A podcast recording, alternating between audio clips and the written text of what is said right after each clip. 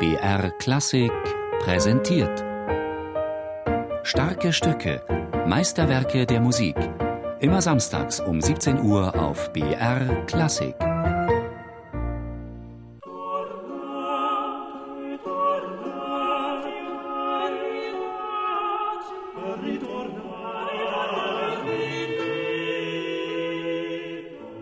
Es stand nicht gut in Deutschland um die Musik.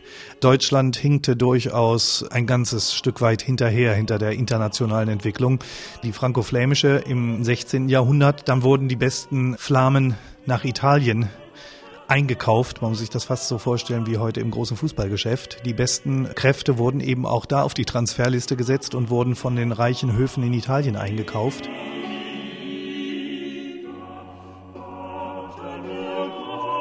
Ich glaube einfach, Heinrich Schütz war Hals über Kopf verliebt in Italien, in Venedig. Und anders kann ich mir es nicht vorstellen, wie er solche tief empfundenen, wunderbaren, emotionalen Madrigale als Opus 1 da schon hat schreiben können.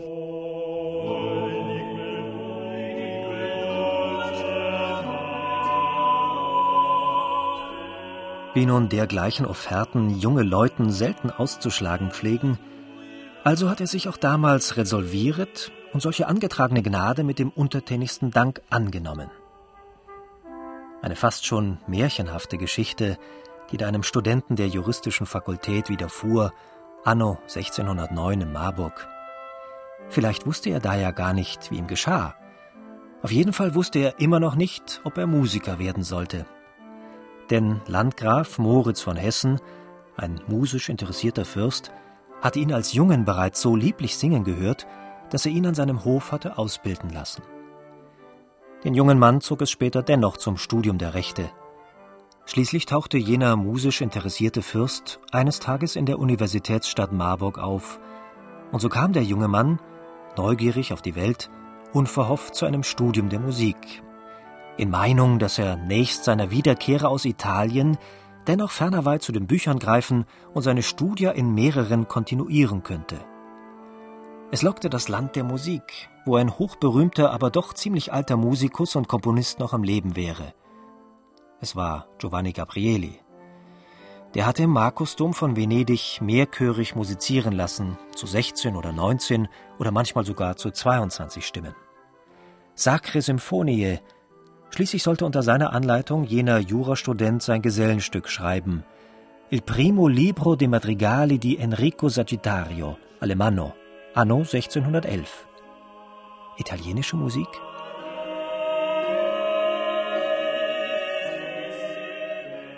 Das ist natürlich sehr schwierig abzugrenzen oder die genau die Prozentteile zu verteilen. Aber ich denke, dieses Opus 1 der italienischen Madrigale, die er in Venedig veröffentlicht hat, ist doch ein hoher Anteil italienische Musik.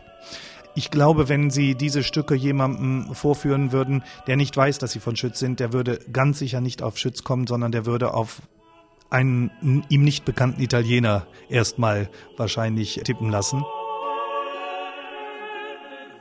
gleich das erste Madrigal Primavera, lebt von dem ganzen Duktus, von der Harmonie. Der musikalische Sprachverlauf ist so eng verknüpft mit der italienischen Sprache, das würde man so auf Deutsch nie schreiben.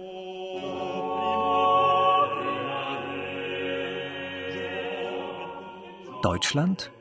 Ein Flickenteppich, Königreiche, Fürstentümer, Städte, Zwergstaaten. Fürsten wetteiferten im Unterhalten von Musenhöfen, Luther sollte die Bibel übersetzen und eine Sprache, die überall verstanden wurde, erst erfinden. Lutherdeutsch. Venedig kennt dich schon vor 63 Jahren. Und wenn du nur gewollt, so hättest du können sein der andere Gabriel, lautete ein Nachruf auf jenen Heinrich Schütz viele Jahre später. Doch er wollte kein anderer Gabrieli werden. Zurück aus Italien komponierte er Musik in deutscher Sprache. Das Handwerkszeug hierfür hatte er in Italien gelernt, hatte seinen Monteverdi studiert. Die Vertonung von Texten müsse den Gesetzen der Worte folgen, nicht denen der Musik. Seconda pratica ovvero perfezione della moderna musica. Erprobt auch von Heinrich Schütz. Er verließ Venedig 1613, nachdem sein Lehrer Giovanni Gabriele gestorben war. Aus sonderbarer Affektion zu seinem guten Andenken hatte ihm dieser auf dem Sterbebett noch einen Ring vermacht. Wollte er wieder zu juristischen Büchern und gelehrten Abhandlungen greifen? Er war inzwischen ein Musiker geworden.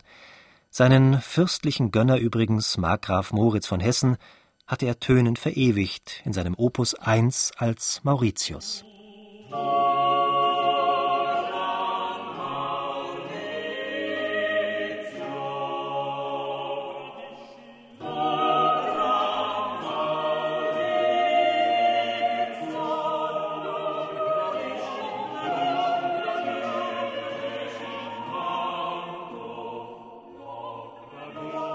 Solche Verehrungsklänge meine Muse dir künde.